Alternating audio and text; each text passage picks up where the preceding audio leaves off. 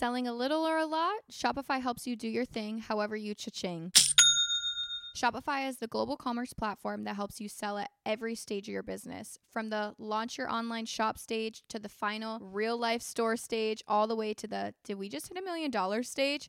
Shopify is here to help you grow. Whether you're selling scented soap or offering outdoor outfits, Shopify helps you sell everywhere. From their all in one e commerce platform to their in person POS system, wherever and whatever you're selling, Shopify's got you covered. Shopify helps you turn browsers into buyers with the internet's best converting checkout at 36% better on average compared to other leading commerce platforms. And sell more with less efforts thanks to Shopify Magic, your AI powered all star. Shopify powers 10% of all e commerce in the US, and Shopify is the global force behind Allbirds, Rothy's, Brooklinen, and millions of other entrepreneurs at every size across 175 countries. Plus, Shopify's award winning help is there to support you every step of the way because businesses that grow, grow with Shopify. Sign up for a $1 per month trial period at shopify.com slash human two. That is all lowercase. Shopify.com slash human two. So you're going to go to shopify.com slash human two now to grow your business no matter what stage you're in. Shopify.com slash human two. I've shared with you guys Babbel before. I love Babbel because it is so easy and convenient to help you learn a new language. We have been doing so much more traveling over the last few years and we are unbelievably blessed, but I cannot tell you how embarrassing it is going to another country and not even knowing how to ask where the bathroom is, how to order food, or where you're going. It is simple things or even a hello. I've shared with you guys that before that I had a TikTok video go viral because I didn't know how to say hello in Swedish and it was very embarrassing. So Babbel is absolutely phenomenal. I've shared them with you guys before. They do have a human 2 code for you guys. It is s- such a convenient course to help you learn even the basics or whatever extent you want to learn in a new language. And that's why I love Babbel and that's why I want to share it with you guys. If you guys are doing the traveling game like we're doing, it is such a blessing to just be able to learn the basics and go further if you want to go further. There is a limited time deal right now for Human 2 listeners. You're going to get 55% off your Babbel subscription, and this is only for our listeners. So you are going to go to babbel.com slash human 2. That is Babbel, B-A-B-B-E-L dot com slash human 2. And that's going to get you 55% off. Rules and restrictions may apply. Hello, and welcome to this week's episode of I Think I'm Human Too. I feel like I haven't been in the studio in quite a while.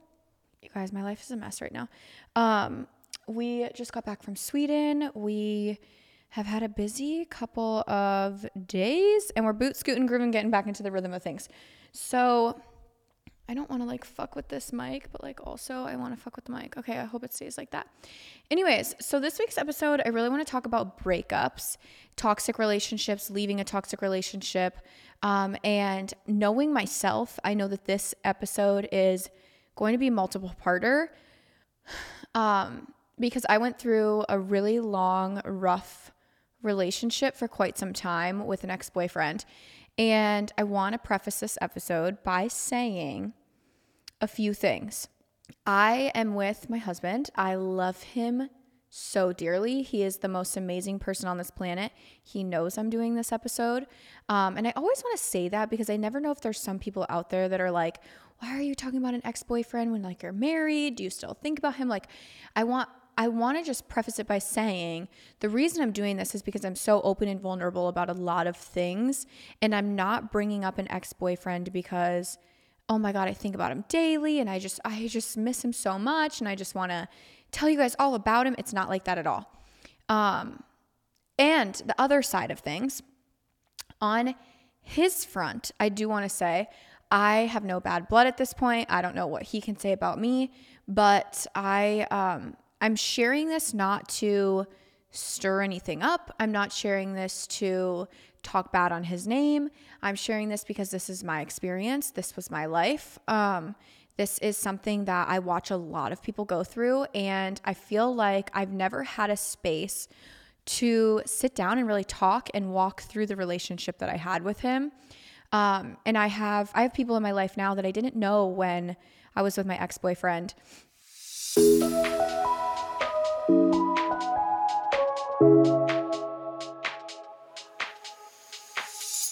I've shared BetterHelp with you guys before. It is the season of giving and giving yourself what you need mentally. I have shared time and time again that sometimes the holidays aren't easy for everybody. There's a lot of people out there where it's really hard. Your chest is heavy, your head is heavy, your heart is heavy. It is okay to go online and to talk to somebody about it. Get that steam out. Don't take that to the Christmas dinner. Don't take the anger. Don't take the mental load get it all out. And what is beautiful about BetterHelp, it is literally at your fingertips, whether you do it on your phone, your laptop, your desktop, whatever the case may be.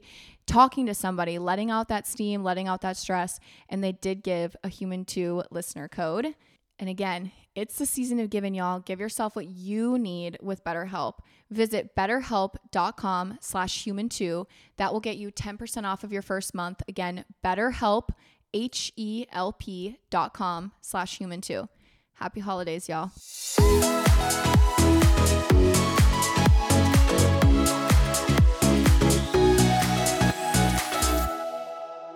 it's funny because they're going not funny but they're going through similar situations and i feel as if they don't listen to the advice that i have because they didn't know me when i was in that realm and why i say that is when you didn't know me back in the day and you only knew the relationship that i have with my husband how am I going to give relation? They're going to, somebody's going to sit and be like, Catherine, how can you even give relationship advice when you have quote unquote this perfect marriage and you guys love each other and you're happy, you're healthy, blah, blah, blah. Obviously, Rafa and I do not have a perfect marriage. We do not have a perfect relationship. We are not perfect people, but we work very well together. Um, and when you give advice to somebody that's going through a really, really, really, really rough patch, um, and this could be to anybody, they think in their head, well, Catherine, what do you know? How do you know? You know, like it's easy for you to say, but I'm not giving advice because I have this great relationship. I'm giving advice because I've been in those shoes. I've gotten out. I've moved on. I've healed parts of me that I didn't know were worth healing nor could heal. Um, and now I am in a relationship where I feel so grounded, so happy, so healthy, so loved, so valued, so worshiped. Um, so I wanted to just start by saying those few things. So, this episode, I want to kind of walk it. I'm actually thinking this will probably be a three parter episode. I don't know for sure, but I want to walk you guys through my relationship in the past, my ex, my relationship with my ex from my relationship in the past, because again, I want you guys to know the things that I've gone through so you can feel that relatable piece. Uh, so you can feel like okay catherine's been there like she's been in, in shoes that are similar to mine and i'm not just speaking from oh yeah i have this great marriage like everybody listen to me i know how to work through things or i know how to find a good guy and it's like no no no i know how to find a good person because i've been in the schmutz. We made it out the mud okay? Made it out the hustle. Anyways that was a joke. So I guess let's just dive in. Let's get started. I want to get a little more comfortable because I feel like this will be a this will be a hot minute. And then so part 1, I'm going to just kind of explain my relationship, explain like what we've been through or what I've been through, what I went through, um, kind of my storyline along those lines. And I know some people have like heard I used to do well, I'll get into that. Okay, so part 1 I want to kind of talk about what I've been through. Part 2, I want to kind of talk to you about how I made it through, how I've um, moved on, how I grew how I have gotten to where I am now. And then I also have a part three. Again, I don't know for sure if it'll be a part three or if it'll be meshed into two or wherever. Um, I opened up a questionnaire on Instagram and was like, what do you guys have question wise on toxic relationships, leaving a toxic relationship, blah, blah, blah. The amount of questions that flooded that question box was mind blowing. And again, I on Human 2 in anything that Human 2 does, whether it's my podcast, Abby's podcast, Savannah's my podcast, and any podcast in the future, I want you guys to feel as if you have a safe space. But what's also mind blowing as the creator is seeing how many people go through these things. It's almost heartbreaking. Um, it is heartbreaking because you've, when you've lived the experiences and you know how struggling or how strugglesome it can be and how horrible um, and exhausting mentally, physically, emotionally, all the above. Um, you just feel for people. So let's get this party started. So I first moved to Minnesota in high school and I was 17 at the time. I believe he was 21. And um cuz I moved here for like a year in high school, whatever. I met him at my old job. I was a host. I got a job as a hostess up here And I met him then. I was still with my high school boyfriend at the time. So um, my high school boyfriend and I were doing long distance because I was planning to move back to Florida, in which I did for a little bit of time. Anyways, so I met my ex boyfriend um, while I was with my high school boyfriend.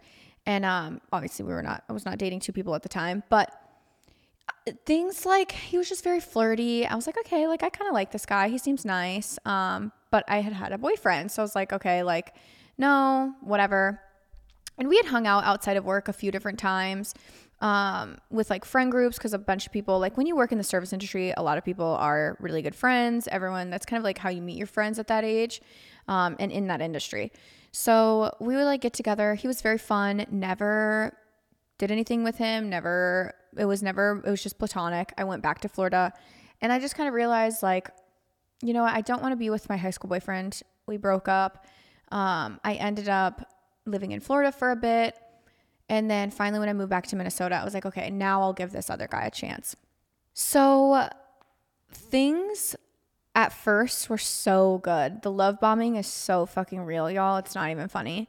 Um, and it's it's so hard because I didn't structure how I wanted to speak on this because I wanted it to be truly from my heart and not like trying to think of the right words our relationship was really really good for about a year. Um, we were really good friends actually almost best friends. Like we were together all the time. His family was amazing. They took me in. They not took me in in the sense like i needed a family but they took me in. Like i was just so it was so cool. But anyways so while this is all going down like our first year i had heard a lot of rumors that he was kind of a player. I was like okay whatever. But he was like, Well, I never had a girlfriend other than like a high school girlfriend. And again, he's 21, 22 at this time now. He was like, So I've never really had a girlfriend. Like, you're really my first real relationship. And I was like, Oh, okay. Well, like, obviously that makes sense that you were a player beforehand.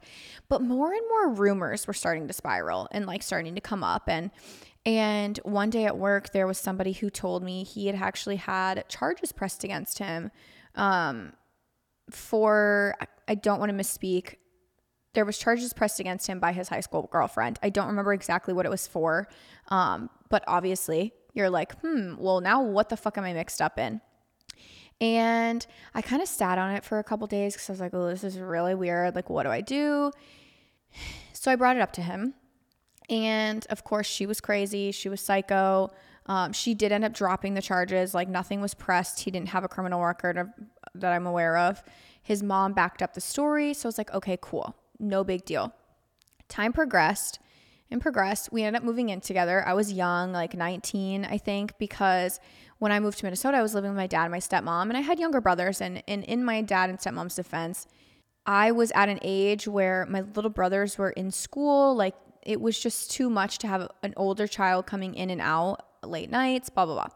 So my parents were like, "Hey, like you have re- I had really strict rules, which do I agree with? No, not necessarily not necessarily because they pushed me to move in with somebody that I shouldn't have moved in with. They didn't encourage me to do that, but their rules pushed me to move out. Anyways, so I move out, I move in with this guy. And things again were decently good. We didn't have a ton of money. We were both really working hard. Um, he worked two jobs, and then no, he was working still at the restaurant that we worked at, and then he ended up getting a job somewhere else, and then I think he picked up part time hours still at the restaurant. So I don't really remember that much of the timeline, but. I ended up getting really close with his mom. I loved his mom dearly. She was almost like a real friend. It wasn't like a mother in law, she was just a really good friend and we were together all the time. And then I ended up like falling in love with his little brother. I loved his little brother. Um, his little brother was the same age as my brothers, so it was like all it was like the four of us all the time. We were always like hanging out, having so much fun. And again, the rumors kept spiraling and kept going and of like he's a player, he cheats on her all the time, and I was like there's no way. Like we live together. There's no way for this. One morning, I'm waking up and I'm on my way to work. This is almost a full year of living together. And um, so I'm we're at like a year and a half of being together because we kind of moved in pretty quick together. Anyways, um, so he leaves his phone at home on accident while he was running late to work, and I was like, okay, I'm just gonna go through this just to see. I'm gonna prove everybody wrong. There's no way he's doing any of this stuff. Sure as shit, he was. Um, and I don't, again, this is like such a gray area. It's almost like my brain kind of fogged it all out. I remember going through text messages. I took screenshots of everything, I sent them all to myself. I had found out he was cheating. And it wasn't just like one, it wasn't two, it was multiple. And then I went into his notes app, and mind you, at the time, he had told me he'd only been with five people. And I was like, okay, whatever, no big deal. Like, I don't fucking know. So he had had a list of like a hundred girls on his phone in his notes app of like their full names, which is fucking weird. Um, and I was like 90, 70. So I was like way, way up there. And there was people after me. And I was like, mm, because we've never broken up. So like, how should there people after me, man? This is kind of weird. Then there's another notes app. This is where it got really fucking weird. And this is where I started to get really sketched out. Not only was there a sex list, but there was a list of girls that he would meet out at a bar. For example, say he met Brittany, okay? He had notes of Brittany, what she did for work. Anything that Brittany would tell him, he would write it down because if he were to ever run into Brittany again, he would know how to speak to her and like what to bring up to her. There were so many women in there. He had caribou orders, which is like a coffee shop, like a caribou or Starbucks order of like their the girl's favorite drink. It was telling me that it was just it was fucking weird. So I immediately freaked the fuck out because I'm like, okay, what the hell do I do? This is so awkward. It's so weird. And not only am I getting cheated on, but like he's low key really fucking weird. Like what do you want with these women? Like, why are you writing down their favorites? Like, there were some girls where he wrote down where they went to school, what they were majoring in, what their job was, what their favorite order was, all this shit. It was so weird. And um, I want to say it was because I, again, like I said, I think it was so if he ever ran into them again, he would be able to quick pull up a list and be like, oh my God, Brittany, like, I missed you. Because he had so many people to keep in track that, like, anyways. So I ended up, um, leaving his phone on the counter and I literally moved out that day. I picked all my shit up and I moved back to my parents' house um, while he was at work. And um, I left a note. I don't remember what it was, but I took all of our photos off the wall and I was like, this is done. We're done. So I moved in with my parents for quite some time. And you know, like when you get cheated on, things just change. Since that day, he was no longer my best friend. It was almost like a weird, different dynamic we were still friends. Okay, let me get through this. Okay, so I'm in my parents' house. He's breaking down crying. Oh my God, you're the love of my life. I can't believe this. Blah, blah, blah, blah. I would never cheat on you. I know the things that you found on my phone were old. They're a lie. There was so many text messages. It was ridiculous. So I don't remember how the storyline went down, but he ended up inviting me, like getting me to move back to the house, to the apartment. So I moved back into the apartment and it was just weird. After that, it was just odd. Things were different. I remember his uncle passing, may he rest in peace. And um, I was not 21 at this time. So I go to the uncle's funeral. It was so awkward because it was like right after the breakup. It was just like I was still so mad, but I, I knew the uncle, I knew the aunt, I knew the cousin, like I knew the family. It just felt like I should go. So I went and I was just holding so much anger. So I was like, okay, I'm going to leave early. They ended up, him and his mom and his aunt and everyone went to the bar afterwards. He comes home extremely intoxicated. And of course, I'm in a bad mindset at this point. So I go through his phone after the kid passes out. I go back through his phone. He had picked up the bartender from that night, got her phone number, was texting her. And I'm sitting here like, no. So I wake him up. I'm pissed. I like throw his phone at him. And he got extremely aggressive. And he didn't get physical with me, but I went out into the living room and um, he went into the bathroom and we had this wooden panel over the bathroom and it was like something along the lines of like your home is who you live with not where you are blah blah some shit like that i don't know. But it was wooden panels. He took them broke them over his knee and started chucking the wooden panels at me. Mind you they have nails in them. So i'm like okay what the fuck? I don't know what to do. So i'm like i don't know if i call his mom. I don't know if i call the police. Like i don't know but i'm not about to get beat. Like this is not about to happen. And again anytime like any nobody should be in a, a predicament where you are getting abused physically at all ever. Um but if you are it's terrifying because especially if you're up against a, a male, um, I don't know if you've realized, but I'm a very petite female, and um, any fucking guy is going to be stronger than me. So I'm like, okay, well, I'm not allowed to, but I'm not going to let this escalate. So I call his mom. I said, I need you to come get him, or I'm going to call the police on him because this is happening. She comes to get him immediately. The next morning, it was like the worst thing he'd ever done. He couldn't believe he did that. I don't remember it. I'm so sorry. My mom told me everything. And I was like, okay, maybe he was just going through a lot because, you know, you're in love, you love them. Selling a little or a lot, Shopify helps you do your thing however you cha-ching. Shopify is the global commerce platform that helps you sell at every stage of your business, from the launch your online shop stage to the final real life store stage, all the way to the did we just hit a million dollars stage? Shopify is here to help you grow. Whether you're selling scented soap or offering outdoor outfits, Shopify helps you sell everywhere. From their all in one e commerce platform to their in person POS system, wherever and whatever you're selling, Shopify's got you covered. Shopify helps you turn browsers into buyers with the internet's best converting checkout at 36% better on average compared to other leading commerce platforms. And sell more with less efforts thanks to Shopify Magic, your AI powered all star. Shopify powers 10% of all e commerce in the US, and Shopify is the global force behind Allbirds, Rothy's, Brooklinen, and millions of other entrepreneurs at every size across 175 countries. Plus, Shopify's award winning help is there to support you every step of the way because businesses that grow, grow with Shopify. Sign up for a $1 per month trial period at shopify.com slash human2. That is all lowercase. Shopify.com slash human two. So you're going to go to shopify.com slash human two now to grow your business no matter what stage you're in. Shopify.com slash human two. I've shared with you guys Babbel before. I love Babbel because it is so easy and convenient to help you learn a new language. We have been doing so much more traveling over the last few years and we are unbelievably blessed, but I cannot tell you how embarrassing it is going to another country and not even knowing how to ask where the bathroom is, how to order food, or where you're going. It is simple things or even a hello. I've shared with you guys that before that I had a TikTok video go viral because I didn't know how to say hello in Swedish and it was very embarrassing. So Babbel is absolutely phenomenal. I've shared them with you guys before. They do have a human 2 code for you guys. It is s- such a convenient course to help you learn even the basics or whatever extent you want to learn in a new language. And that's why I love Babbel and that's why I want to share it with you guys. If you guys are doing the traveling game like we're doing, it is such a blessing to just be able to learn the basics and go further if you want to go further. There is a limited time deal right now for Human 2 listeners. You're going to get 55% off your Babbel subscription, and this is only for our listeners. So you are going to go to babbel.com slash human 2. That is Babbel, B-A-B-B-E-L dot com slash human 2. And that's going to get you 55% off. Rules and restrictions may apply. You make they make mistakes. They're so sorry. They'll never do it again so our lease ended up coming to an end, and I was like, you know, I'm gonna move back in my parents because we still weren't like really figured it out. So I moved back into my parents' house.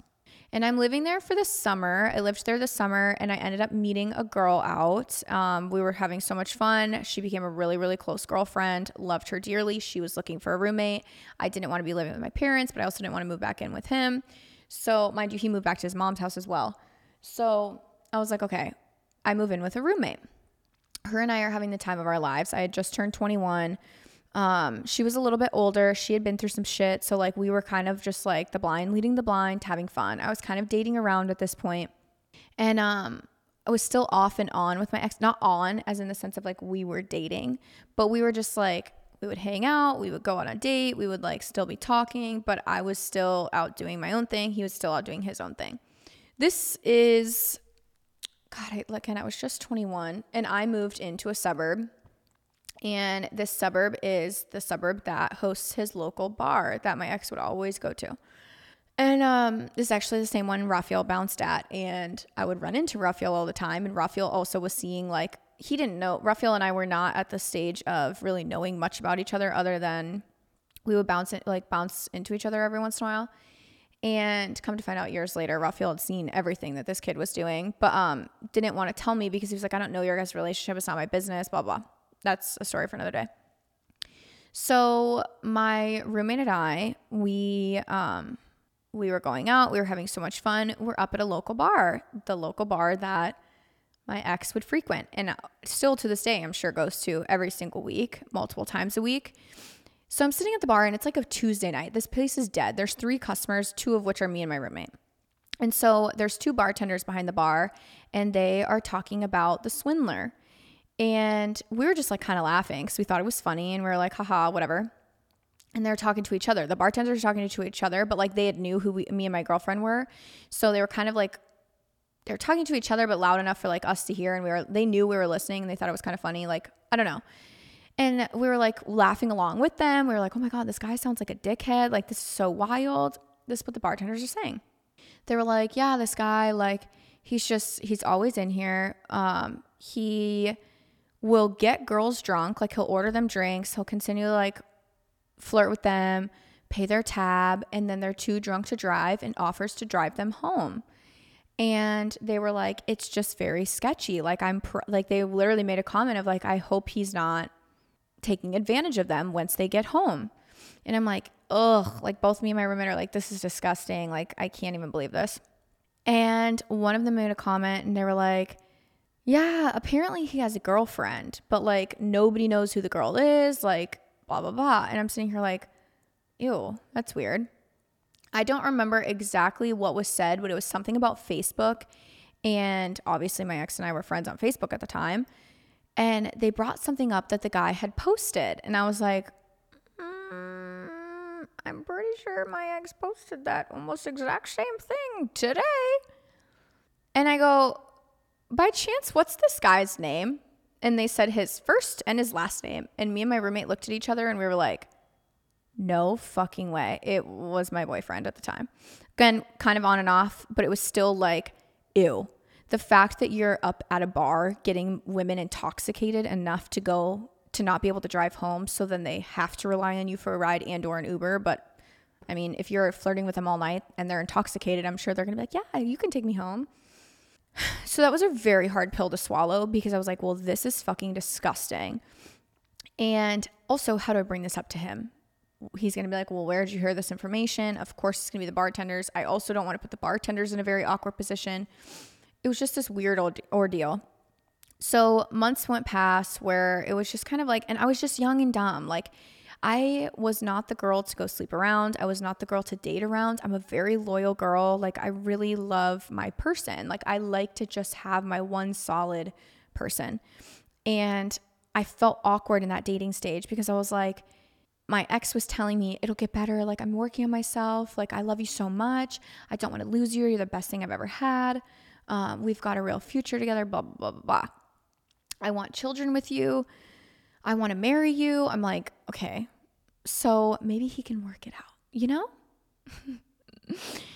so I stayed kind of on and off. Again, I was still like dating around, kind of like, I don't want to even say dating around in the sense like I was seeing a bunch of guys, like going on actual dates. I was just hanging out with like my girlfriends, their friends, their guy friends, their boyfriends' friends. Like we were just always around other people, and it was males and females. We were always just having a good old time, and it was so much fun. But I was always feeling pulled back to my ex because I was like, I was just attached to him. I just had that attachment. I didn't know why until I went to therapy, and I'll get all through all this. So there was a couple different times where like he really just scared me. He was getting like kind of possessive during that time frame because it was like he knew I was starting to pull away. And when they know you're pulling away, they find a way to pull you back in. There were so many encounters, the text messages between the two of us. And let me just say, I was not picture perfect. I was not this perfect person. Again, I'll get into all of this later on. So, we ended up, me and my roommate at the time, kind of had a falling out because of my ex. I was still seeing him and she did not like that. She wanted nothing to do with him. Valid. And I owe her an apology still to this day. Um, because I let him control too much of my life. And I ended up then losing her as a friend. Um, and at this point, like my family didn't really want much to do with me because they didn't like him. Nobody was really on my side. Nobody wanted to be around me. Nobody liked him. He was atrocious. So then, really, all my friends were were his friends and his girlfriends that he had had for years. And one of his girlfriends ended up becoming one of my absolute best friends. But it was just a toxic relationship and a toxic friendship too, there, where it was like, tell me everything, but like I'm gonna use it all against you type thing. It was just very weird. And I don't know how that storyline even works, but they're now still friends after everything. Anyways, so now I have nobody. I have no friends other than his friends. I have no family other than his family. I have nothing other than him, him, him.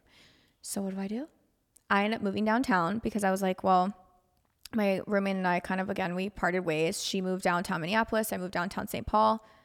My ex and I moved in together downtown St. Paul. And it was so weird because it was like I did not love him in the way that I used to love him. I loved him, but I was like done with him mentally. So we had moved in, God, what was it? What month did we move? February? I want to say it was February. And I don't remember how or what went down, but he was just being really sketchy. I knew he was still cheating. I knew he was seeing other people. It was just fucking weird. And I just kind of got fed up. It was just really weird. All summer long, again, we moved in in February. We didn't even have a relationship. It was so weird. We slept next to each other, but we wanted nothing to do with each other. I hated him. I wanted nothing to do with him. He wanted to hang out with me. I didn't want to do anything with him. So I was hanging out with my friends. I was going to the bars. I was hanging out with anybody and everybody. I was having so much fun. I was making new friends. I was living downtown. It was so much fun. Over the summer, I was kind of just like running around doing my own thing. We ended up being at the same place every night. It was weird. This actually, I don't know if you've ever heard the story, but Raphael and I ended up, um, I came home one night and I was walking Ebby in the park that we lived off of. And Raphael actually, oh, excuse me, Raphael actually drove past me.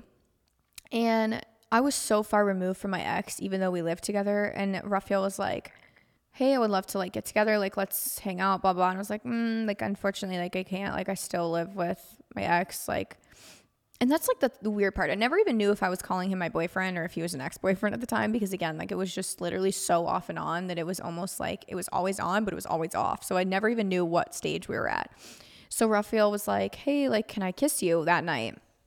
Because there was, that's, there's that's such a weird story, but like the way I met Raphael years before all of this, and through all of this, Raphael and I consistently made like bumped into each other, like I said, and um, there was always there was always an attraction there, but we didn't really really know each other. There was just an attraction. That night, Raphael's like, "Can I kiss you?" And I was like, "Unfortunately, like I really just don't feel comfortable with that. Like I don't want to be known as the girl. Like, well, one, that's not me, and two, I didn't want to be known as the person out downtown."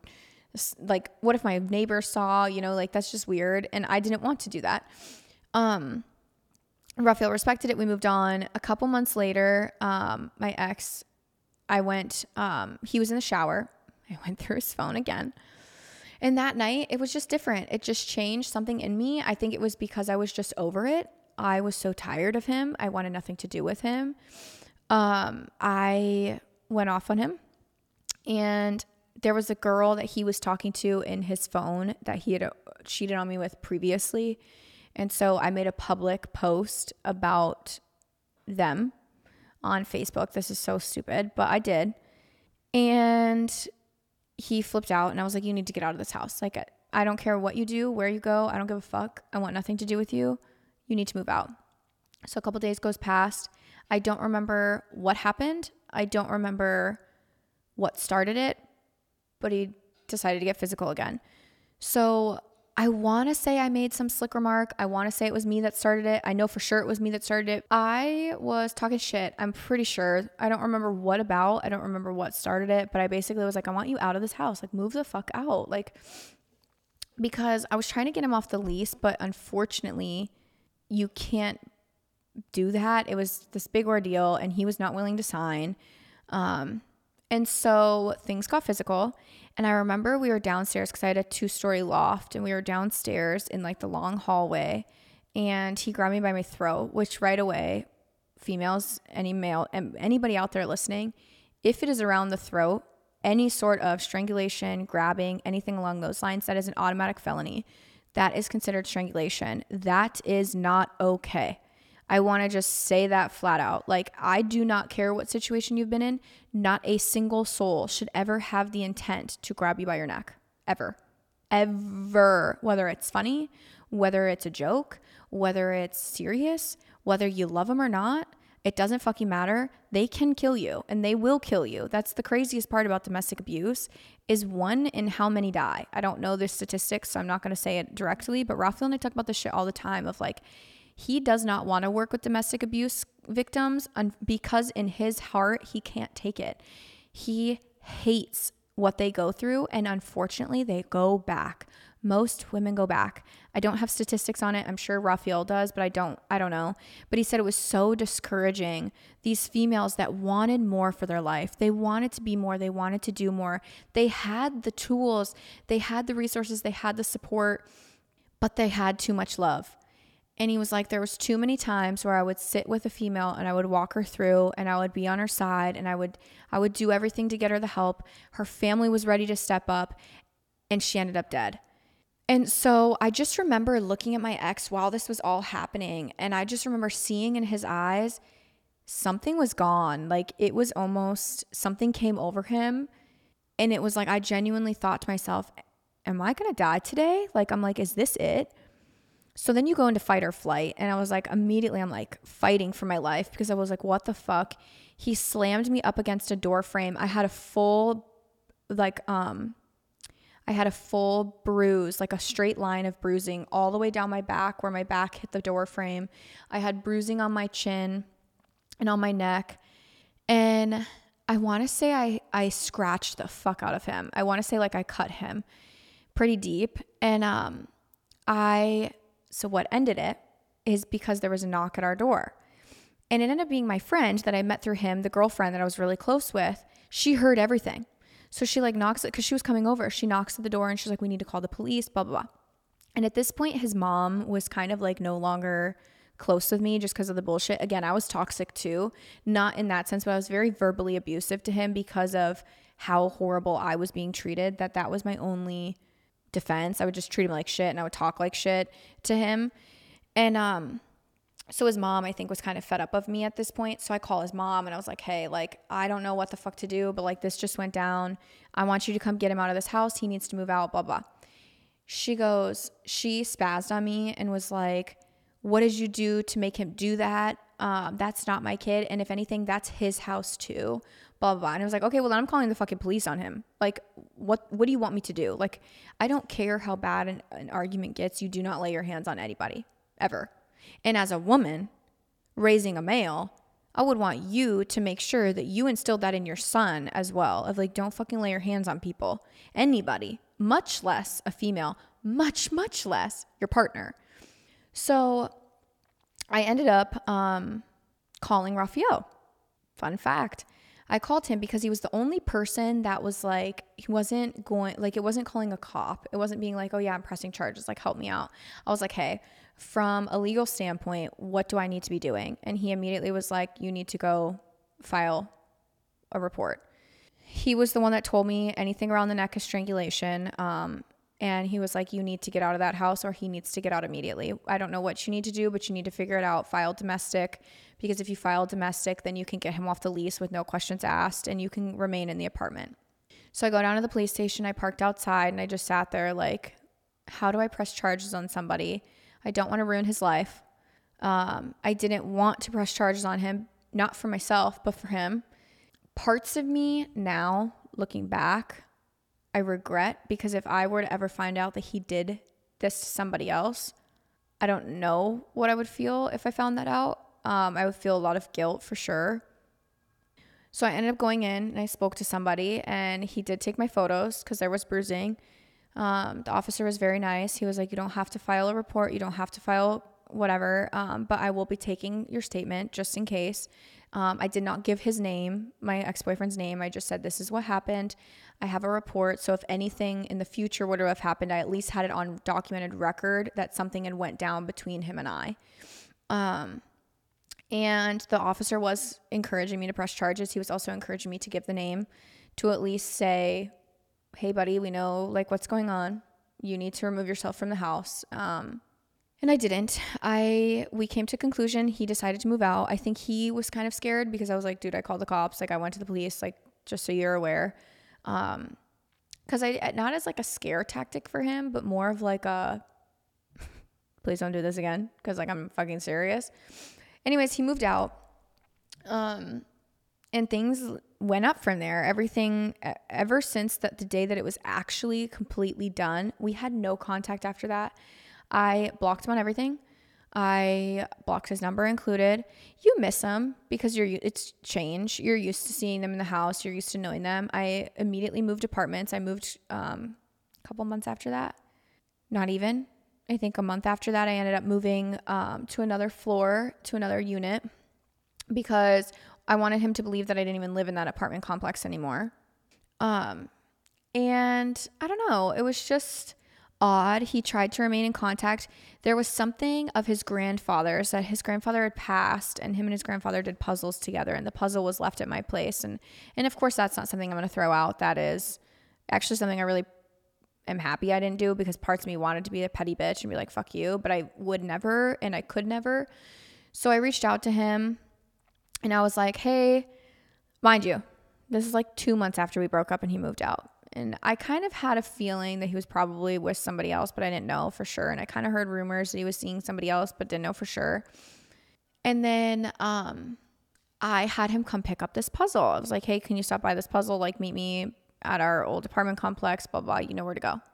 When I go to put the puzzle in his back seat, because I like ran downstairs and he parked on the road or whatever. And when I came downstairs and I opened the back seat, there was children's car seats in his car. And I was like, I just looked at him funny. I was like, what the fuck? And he didn't say anything, but I was just like, there's no way you've moved on with somebody this fast, but also she has children. Does she know? Okay. So I was like, whatever, it's not my responsibility. I ended up um, getting into therapy. And boy, did we have a lot to work through in therapy. So when I sat with my therapist a couple different times, um, I was just kind of explaining like what was going on, and obviously this is her diagnosis. This is not a diagnosis from his psychologist or psychiatrist or whatever the fuck. She was like, You definitely were dealing with a narcissist. He was obsessed with manipulating the fuck out of me. He knew how to do it. Um, I also believe he was a sex addict, truthfully. Um, and I don't know, it's just so crazy the things that I had to sit through and go through and rehash out. And there's so many things. When I tell you every single day, let me not say every single day, let me not be dramatic. Five, a minimum of five days a week, there was some sort of fucking drama with this man. Every single week, over and over and over again. I was just constantly struggling. I was constantly with a gray cloud. I was constantly feeling like shit. I ended up going through a time frame while I was with him where my body was actually shutting down on me. I was down at the Mayo Clinic nonstop. They thought my kidneys were failing. They had no idea what the hell was going on with me.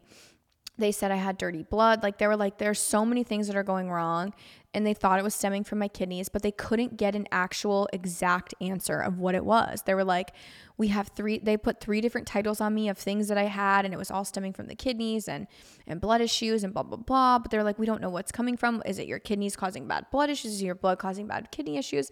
And I finally met with an internal diseases doctor.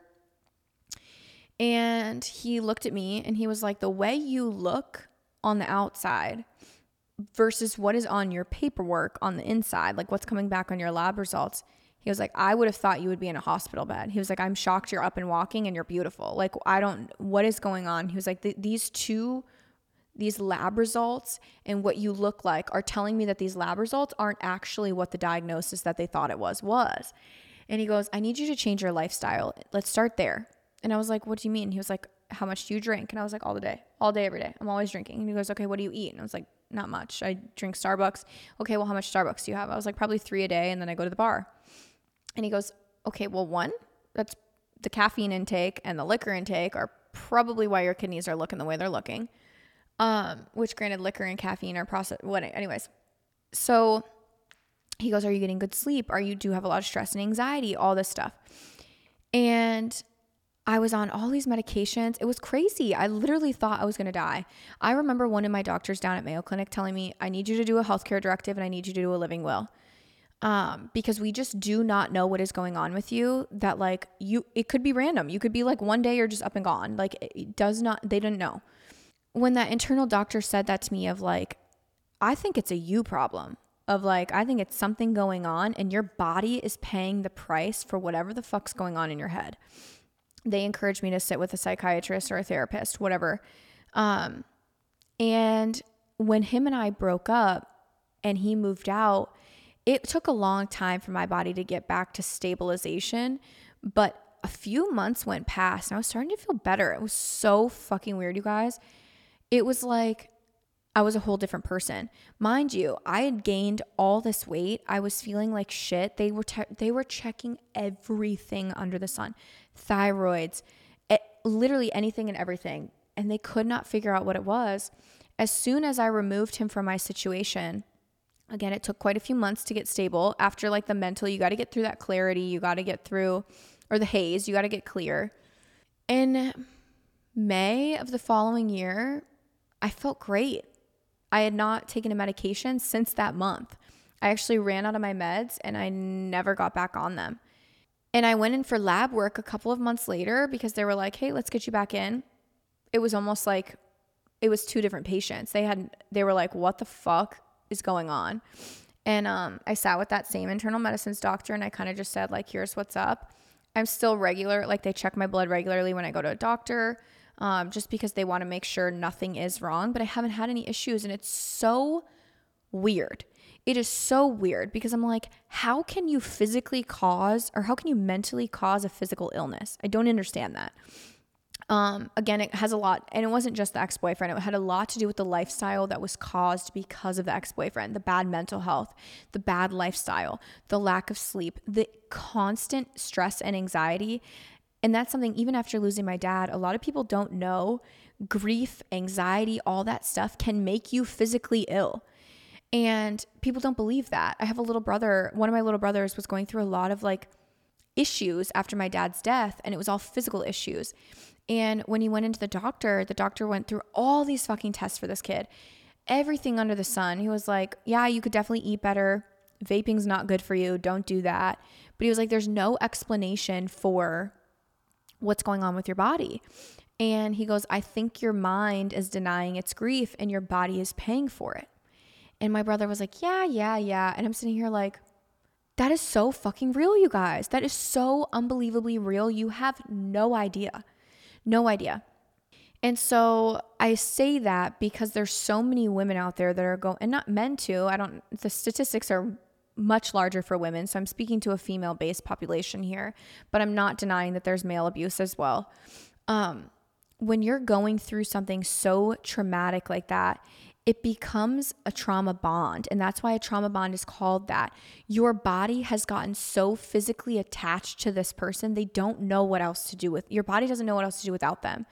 So when you break up with somebody and you move on and, and you're working through it, those few months are miserable because your body's going through it's almost like a um when you're coming off of a over like a it's like when you're getting clean. What is it called? Fuck, I'm blanking. Anyways, it's almost like that where like your body's coming clean and you're going through fuck, you guys know what I'm probably trying to say. Do do do do detox. You're detoxing. So when you're in that detox phase, that is a miserable phase to be in because not only have you just lost this person, so you're just already sad, you're down bad, and now you're even more down bad because you're feeling like all these things. So you're like, well, if I'm miserable away from him, why not just get back with him? Because I was miserable with him. And if I'm going to be miserable without him forever, then fuck it, I'll just be with him. Eh. That is something I want to speak on, on how to move past and how to get stronger and how to stay away because it's a phase, it's a detox phase. Everybody will come clean eventually. It's not going to kill you, it's not going to break you. It's just you have to mentally push through. And you can say that for anything, whether you're you have a drug addiction, whether you have an alcohol addiction, whether you have any sort of an addiction because being with toxicity, that is an addiction. Your body is physically addicted to that person. The chemicals in your brain are physically addicted to the chaos.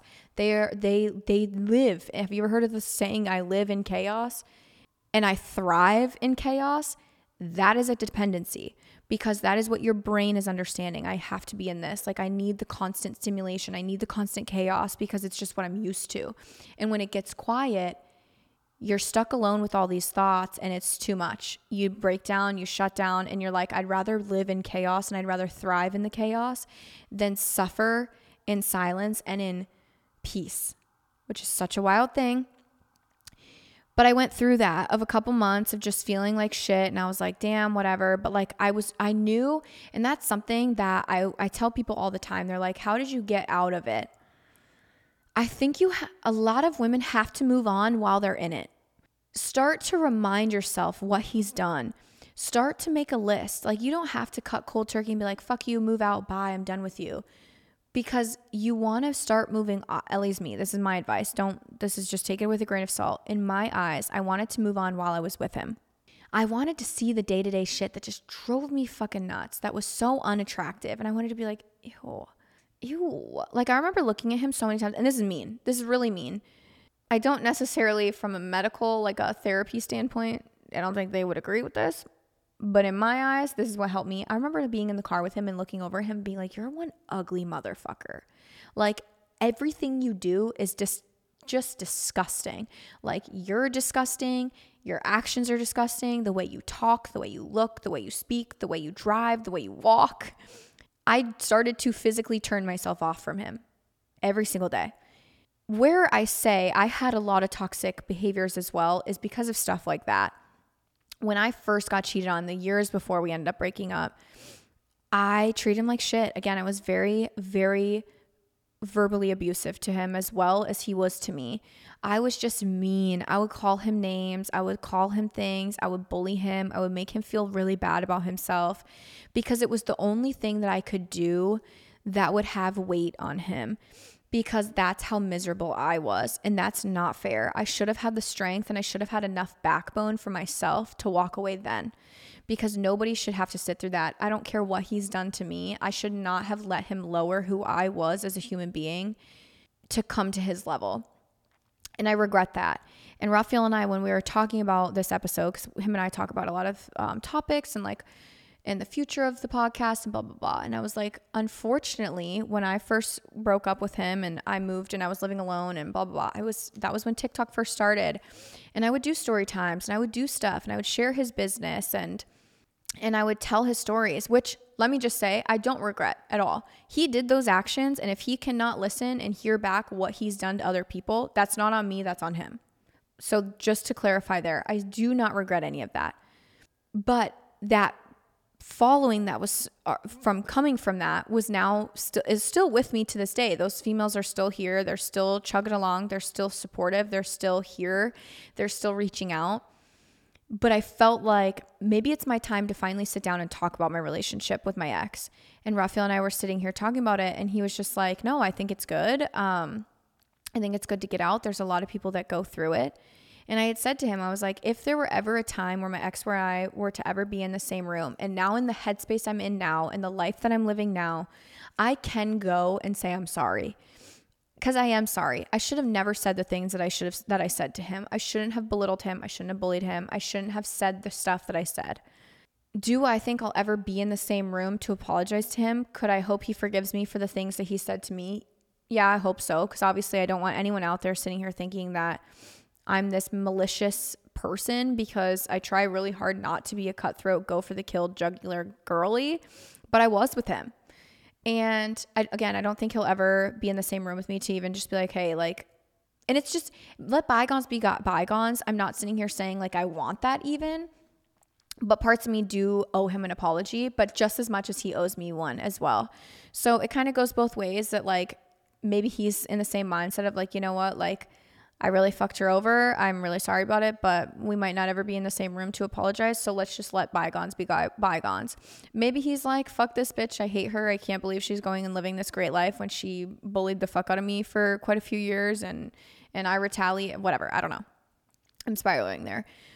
Something I do wish, especially because so over the years, um, to my knowledge, he's still with that same girlfriend that um, had the children and if they're together for this long, you would just hope that things are different, things are better. I really hope he learned from the relationship that I had with him. I really hope he um, grew. I hope he learned how to treat people. I learned. I hope he learned that um, she can walk away just as easily as I could walk away.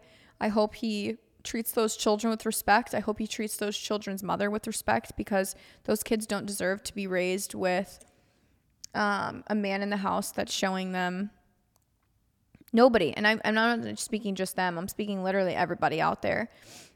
I think so heavily that I let the abuse go on for so long because I had nobody to move on for. I had I, it was just me, and I didn't value myself enough.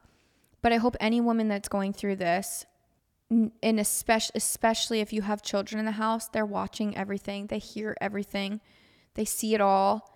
They do not deserve to be raised in a house where they're scared. Um, they don't deserve to be raised in a home where they feel like they're in chaos all the time. Peace is boring. When Raphael and I first got together, and I'll talk about this in another part where I talk about like kind of the moving on stage and like the learning and growing. Um, Raphael and I really struggled at the beginning of our relationship because I didn't know what peaceful relationships were supposed to look like. And to me, it looked boring. To me, communication, solid, healthy communication, I didn't know how to do. I ran away from.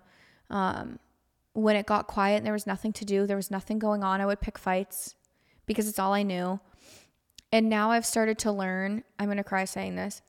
Coming home to a quiet four walls is the best blessing I've ever been able to give myself and my husband's ever been able to do for me. He does not know how much of a blessing it is to just come home to a person who's stable, to a person who I know what I'm going to get from him. I don't feel like I'm walking on eggshells when I walk in the house trying to vibe him out. Every woman deserves that. Every man deserves that. Every child deserves that. To come home to a home where you feel at home, you feel at peace, you feel comfortable. I can't tell you how many times I unlocked my apartment door not knowing what I was walking into. And I feel like I actually had it pretty easy. I feel like the the few times he got physical was pretty low. Um so I can't imagine the people that are out there going through it on the daily. But I just want to say they are out there. Um, you deserve more you deserve to stand up for yourself. Um, you need to find your own backbone. You need to find your own strength. You need to find your own path. You need to find how to take those steps and you need to take the steps. It's going to be lonely. It's going to be hard. It's going to be um, confusing. It's going to be miserable for quite some time. And it's a struggle. It is a struggle. I remember not being able to pay my bills on my own. There was many times, especially when I was going through the medical stuff, I had no money. I literally was negative. I had no money. I did not know how I was going to pay rent. I didn't pay my car payment for months on end. I thought it was going to get repossessed. I think actually the only reason it didn't get repossessed is because it was in a locked garage overnight and then they didn't know my work address. So I think that's literally the only reason. And then COVID hit and I got stimulus checks and that's the only thing that paid off my car balance. Um, so I get it. I know some women out there that have way better scenarios. I know some women out there that have way worse scenarios. But at the end of the day, it's doable, it's feasible, it's hard again, but it's doable. So I'm going to wrap up this episode. I kind of wanted to just explain a little bit of the relationship again. Um, kind of walk you guys through just so again when when we get to the next episode of how did I move on, um, all those fun things, you have a little bit more of an understanding that I'm not just speaking this because I just think that oh, Raphael was this great guy and I know how to find a good one. No, no, I knew how to lose myself, pick up the pieces, move on, um, build myself back up, and then become the woman that I needed to be for the man that I wanted in this lifetime. And I found it. But I do say I'm thankful for the shit that I had to go through for the simple fact that I feel like my ex taught me so many things in one man that some women have to go through 20 men to learn. Um, do I regret? No, I feel like everything in this lifetime happens for a reason. I feel like I was there for a reason. I remember there were so many times where I said, I'm just going to marry him. I'm just going to have children with him. And that was the other thing. Then I was like, fuck it. I'm just going to have kids with him. I'm just going to get pregnant because there's nobody else out there for me. So I might as well just have a kid. Like, I know his mom will love the child. I know my like our family will take care of the kid, blah blah blah. There was points where I literally was like I'm just going to get pregnant. Fuck it. Because that's how low I felt and how belittled I felt. And there were so many times he told me no one was going to love me and nobody was going to love me the way he did. And I'm sitting here like, oh, thank fucking God. But back then, when you're told that nonstop, you're just like, maybe it's true. Um, so it took me being at the lowest of the lows to get out.